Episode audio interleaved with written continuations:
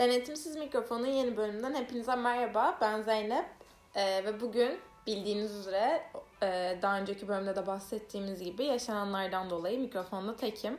Aslında daha önce de söylemiştik. E, benimle birlikte podcast çeken e, Asena, şehirde ne vardı podcast çeken Asena, Erasmus'a gittiği için artık tek çekmeye başlayacağımı söylemiştim. E, merak edenleriniz olabilir. Bu mevcut durum nedeniyle Asena da e, İspanya'da Erasmus'taydı. Şu an Türkiye'de karantinada Antalya'da odasında e, 14 günün dolmasını bekliyor. Daha sonrasında da eminim kendisi de evde kalmaya devam edecektir. Mevcut durum nedeniyle. E, biz Denetifsiz Mikrofon ekibi olarak tekrar geri dönmeye karar verdik aslında. Neden derseniz hem bugünlerde hepimiz sıkılıyoruz, bir şeyler yapmamız gerekiyor. Ee, hem de sizlerin de evde sıkıldığını biliyoruz ve sizlerden aynı zamanda ne zaman tekrar bölüm çekeceksiniz, çekin şeklinde istekler aldığımız için geri dönmeye karar verdik. Ee, ben bugün neden bahsedeceğim? Ben bugün aslında birazcık şu an ben neler yapıyorum onları paylaşacağım. Çünkü hani hayatımda bir değişiklik vesaire çok olmuyor evde oturmam gerektiği için. Ee, şu an evde çektiğim için de bu bölümü ve sokağa kimse çıkmadığı için evden dolayı bazı sesler olabilir, bölünebilir. O nedenle şimdiden kusura bakmayın. Ee, arkaya böyle hafif bir müzik koydum. Hem benim de zihnimi rahatlatması için belki sizin de hoşunuza gider diye. Ee, böyle işte. Şu an bölüme başlıyorum. İlk önce e, kaç gündür ben evdeyim onu söyleyeyim. Bu benim 11. günüm.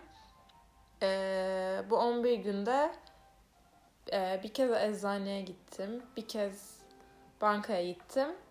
E, iki kez de markete gittim. Onun dışında hep evdeydim. Ve aslında evde olmaya biraz alıştım. E, o nedenle benim için pek sorun yoktu. Dışarı çıkma tecrübemde neler yaşadım derseniz de e, bankaya gittiğim gün bu bankaya iki kişinin maksimum girebileceği kuralının geldiği ilk gündü. O nedenle bankaya gitme biraz şaşırdım. Ama banka sırasında olan insanların neler ne işlemler yapacağını soruyorlardı. Söylenen şeyler e, para yatırma, havale yapma gibi basit işlemlerdi. E, bunları duyduğumda birazcık aslında moralim bozuldu. Neden derseniz bu işlemlerin hepsi e, internet üstünden evden çıkmadan kolayca yapılabilecek şeyler. E, ancak kimsenin bunu yapmaması hala durumun ciddiyetinin anlaşılmadığı anlamına geliyor bence.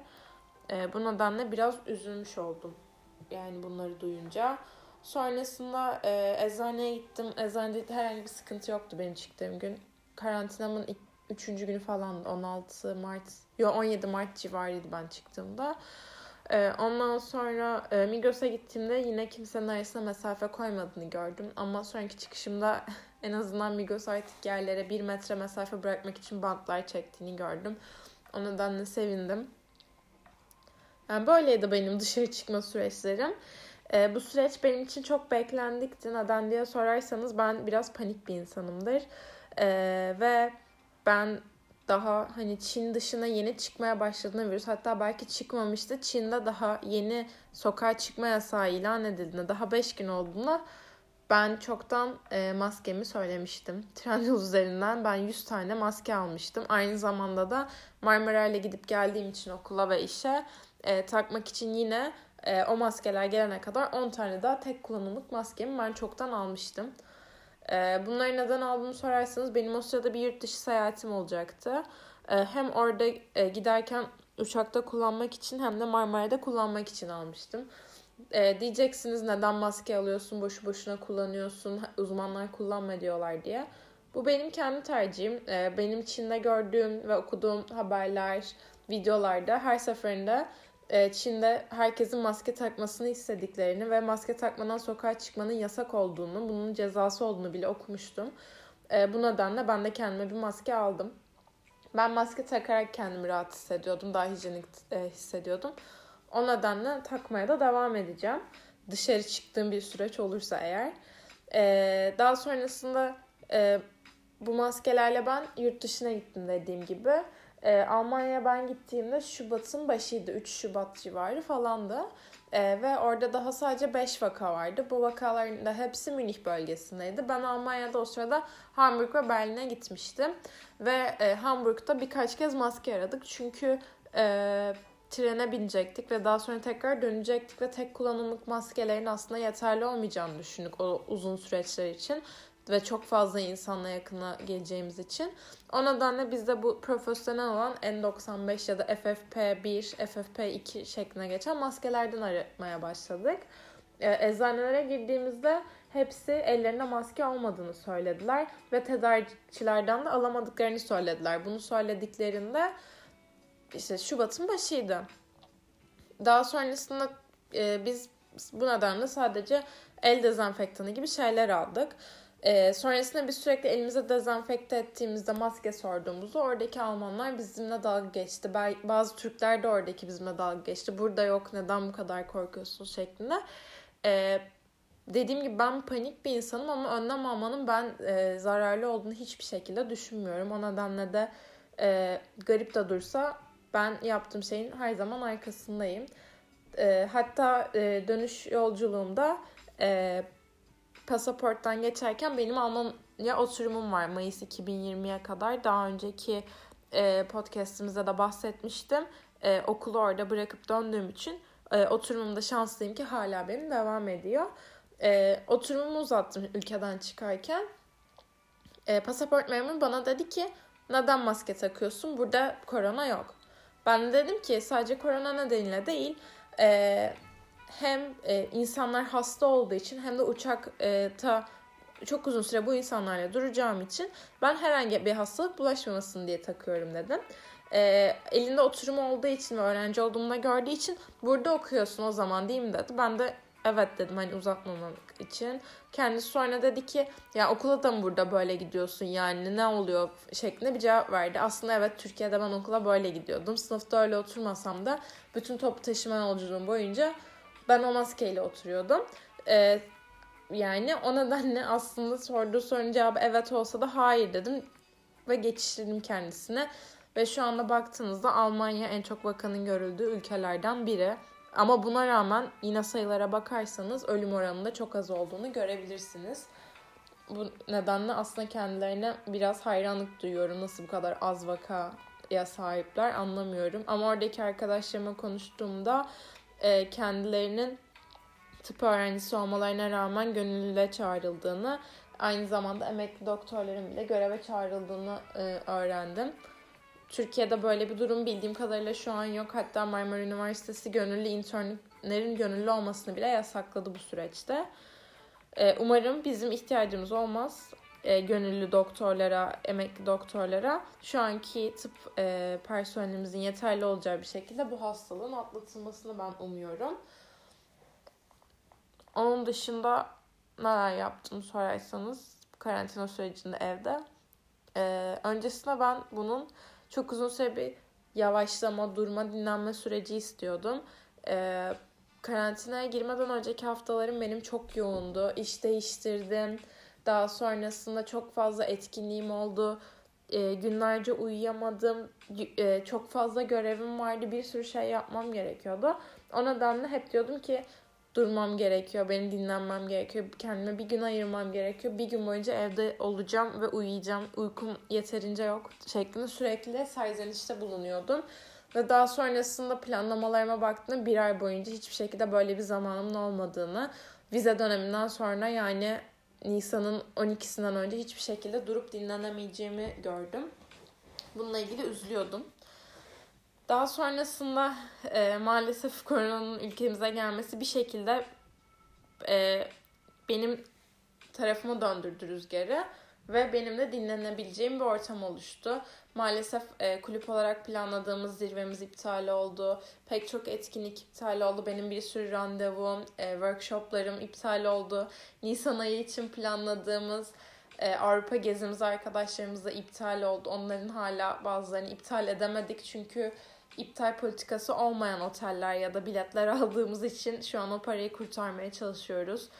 Çünkü pandemi olması aslında olağanüstü bir durum ama e, bazı şirketler bunun için hala herhangi bir yumuşama göstermediler. Mesela Flixbus şirketinden aldığım e, otobüs biletini sadece e, bir kupon olarak geri alabildim.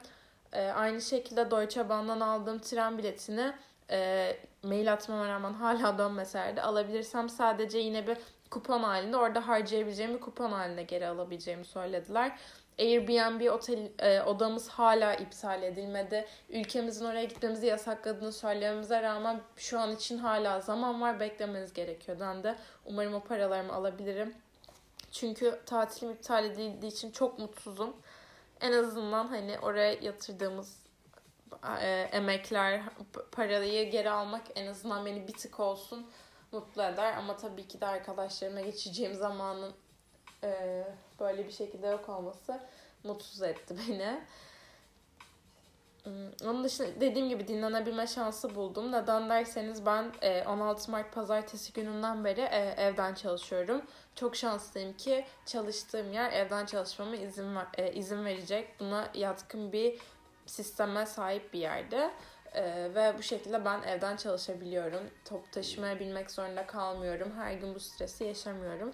Ama tabii biliyorum ki hala bu stresi yaşamak zorunda olan pek çok insan var. Benim evim bir çarşının karşısında ve hala burada işe gelen, hizmet sektörüne çalışan insanları görüyorum. Ee, onlara çok anlayışlı davranmamız gerektiğini düşünüyorum e, bu süreçte. Hatta eğer imkanımız varsa e, şu an açık olup sadece paket ve gelen çalışan yerlerden hala yiyecek alarak onları desteklememiz gerektiğini düşünüyorum. Çünkü bu sürecin ne kadar süreceği bilinmiyor. Ama Çin örneğine bakarsanız en az 3 ay gibi bir süreç olduğunu görebiliyorsunuz. Orada da sokağa çıkma yasağı yaklaşık bir ay sonra ilan edilmişti. 20, e, 23 Ocak civarıydı. E, virüsün çıktığı dönem Aralık ayının sonuydu e, hadi onu buldular ne olduğunu anladılar buna neyin yol açtığını anladılar falan filan. Ocak ayının başı deseniz sonuna doğru orada ancak bir e, total lockdown'a gidilmişti. E, yani oraya baktığımda 3 ay sürdüğünü düşünürseniz burada da küçük işletmelerin böyle şeylere dayanması tabii ki de zorlu bir süreç olabilir. O süreçte hani ben tabii ki de biz de e, ailelerimiz de işlerini belki yapamıyorlar, belki e, maaşlarını alamıyorlar ya da belki işten çıkarılıyorlar. Ama bu süreçte elimizden geldiğince paket servis çalışan yerleri, küçük işletmeleri e, desteklememizin ben önemli olduğunu düşünüyorum. Buna gelmişken, restoranların kapatıldığını hatırlamışken e, oralarda olan evcil hayvanlarını da ben lütfen beslemenizi rica ediyorum. E, geçen gün okul grubumuza bir e, mesaj geldi kampüsteki kedilerin yiyeceklerinin olmadığını, evciler e, oradaki kedi köpeklerin yiyeceklerinin olmadığını söylediler ve bununla ilgili bir link attılar. Ben de birkaç arkadaşıma paylaştım. Sağ olsunlar onlar da buna destek oldular. E, kampüslerdeki kediler, köpekler, sokaktaki kedi köpekler hepsi aslında şu an bir açlıkla mücadele ediyor. Evet bizim için kötü bir dönem ama onlar için de kötü bir dönem. Çünkü normalde alabildikleri yiyeceğin hiçbirini maalesef onlar da alamıyor.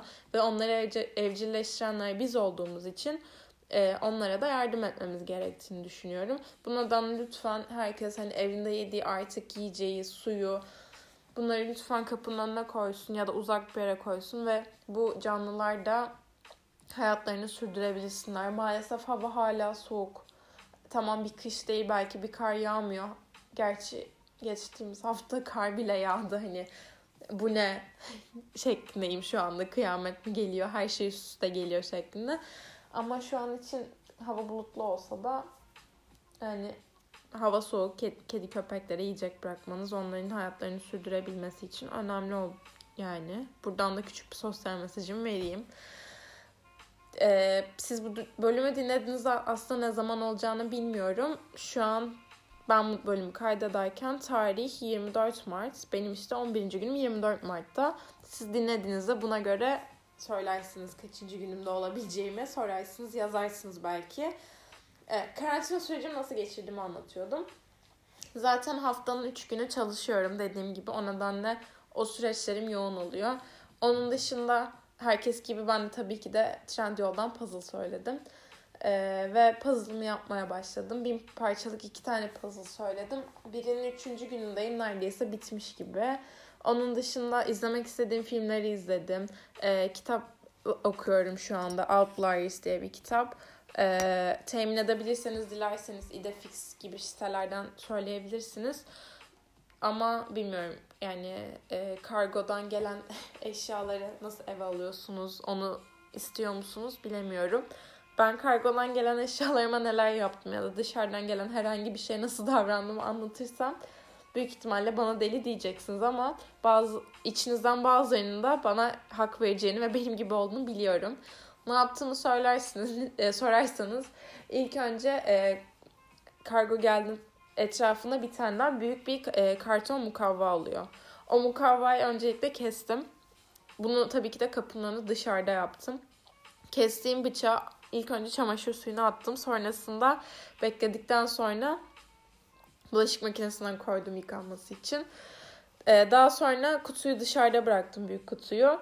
Ee, puzzle'ları içeri aldım. Ayrı ayrıydı ikisi. Ondan sonra dışlarında bir jelatin vardı. Jelatinleri bir dezenfekte ettim. Kolonya ile sildim, sabunla yıkadım şeklinde bir delilik e, söz konusu bende. E, daha sonra jelatinlerini açtım. Yani düşünüyorum ki o süreçte 3 gün önce yapılmadıysa o puzzle'da koronavirüsü olma ihtimali düşük olduğu için puzzle parçalarını ve asıl kutuyu yıkama gereği duymadım. Umarım da yoktur. Yani şu an için daha kontrol ediyorum. Ateşim yok. Boğaz ağrım da yok ama umarım yoktur. Onun dışında eve gelen e, bütün etleri, tavuğu, e, bilemiyorum işte bütün paketli gıdaların hepsini deterjanla yıkıyorum.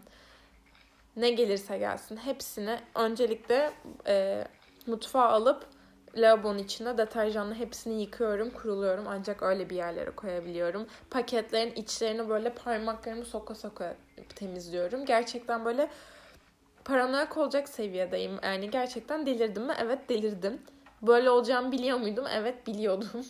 yani 28 Ocak'ta maske be- e, söyleyen birinden ne beklersiniz? Nasıl olmasını beklerseniz ben o durumdayım şu anda. Ee, yani şu an mutlu olduğum birkaç şey var. Ee, ne derseniz yurt dışından dönen e, pek çok arkadaşım oldu. Yani neredeyse bütün yakın arkadaşlarım ben belki daha önce söylemişimdir yurt dışında okuyor, orada yaşıyor. Ee, onlar döndüler. 14 ee, günü geçti. Hiçbiri Allah'tan daha pozitif çıkmadı. Hepsi karantinada kaldı bu arada arkadaşlar. Linç kampanyası vesaire başlatmadan önce söyleyeyim. 14 gün boyunca hepsi evlerinden çıkmadı. Şanslılar da KYK yurtları e, karantinasına denk gelmediler. Evlerinde güzel bir şekilde karantinadalardı. Ancak e, bunu dinleyen arkadaşlarım olursa KYK yurtlarında karantinada olan arkadaşlarım da var. E, size aslında teşekkür ediyorum oradan kaçmaya çalışmadığınız için. Orada kalarak bizim e, sağlığımızı e, tehlikeye atmadığınız için ben çok mutluyum açıkçası. Size bir kez daha teşekkür etmek istiyorum. E, bilmiyorum benim anlatacaklarım bu kadar. Aslında biraz içimi dökmüş gibi oldum. Sıkılmaya daha vakit bulamadım evde. Çünkü puzzle'ımı yaptım. Çalışıyorum haftada 3 gün. Dediğim gibi onun dışında odamda yapmam gereken çok şey vardı. Biriken çok işim vardı. Onları hallettim.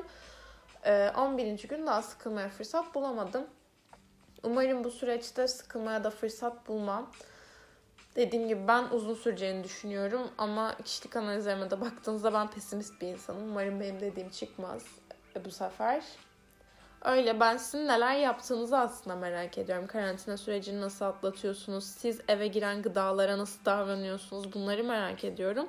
De kendisinin de haberi yok aslında şu an ama e, Asena e, Erasmus deneyiminde ne yaşadığı, yani Erasmus'a giden 2020 yaz dönemi Erasmus giden insanların yaşadığı ortak dertleri anlatmasını ister misiniz? Bu niye bizim başımıza geldi ya? Bu neden benim başıma geliyor?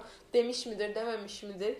2020 bit artık diyecek insanların başına bence onlar geliyor. Onların neler yaptığını, Türkiye'ye nasıl dönebildiğini, uçakları iptal edildikten sonra anlatmasını belki istersiniz. Buradan ona bir gaz olsun küçük. Ee, ona da soracağım birazdan bununla ilgili. İsterseniz yazabilirsiniz ya da e, DM'den yazabilirsiniz, yorum atabilirsiniz. Ya da yani benim arkadaşımsınız bana da yazabilirsiniz özelden. Denetmişsin mikrofon yazmak zorunda değilsiniz. Öyle işte benden bu kadar bugün.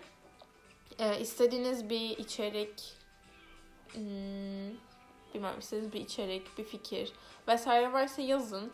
Sonuçta hepimiz evdeyiz ve hepimizin e, üretkenlik şeklini arttırması gerekiyor. Bu nedenle ben podcast'te benim üretkenliğimi artıran bir faaliyet olarak gördüğüm için bunu yapmak istedim. Hem sizinle iletişim kuruyorum evden de olsa.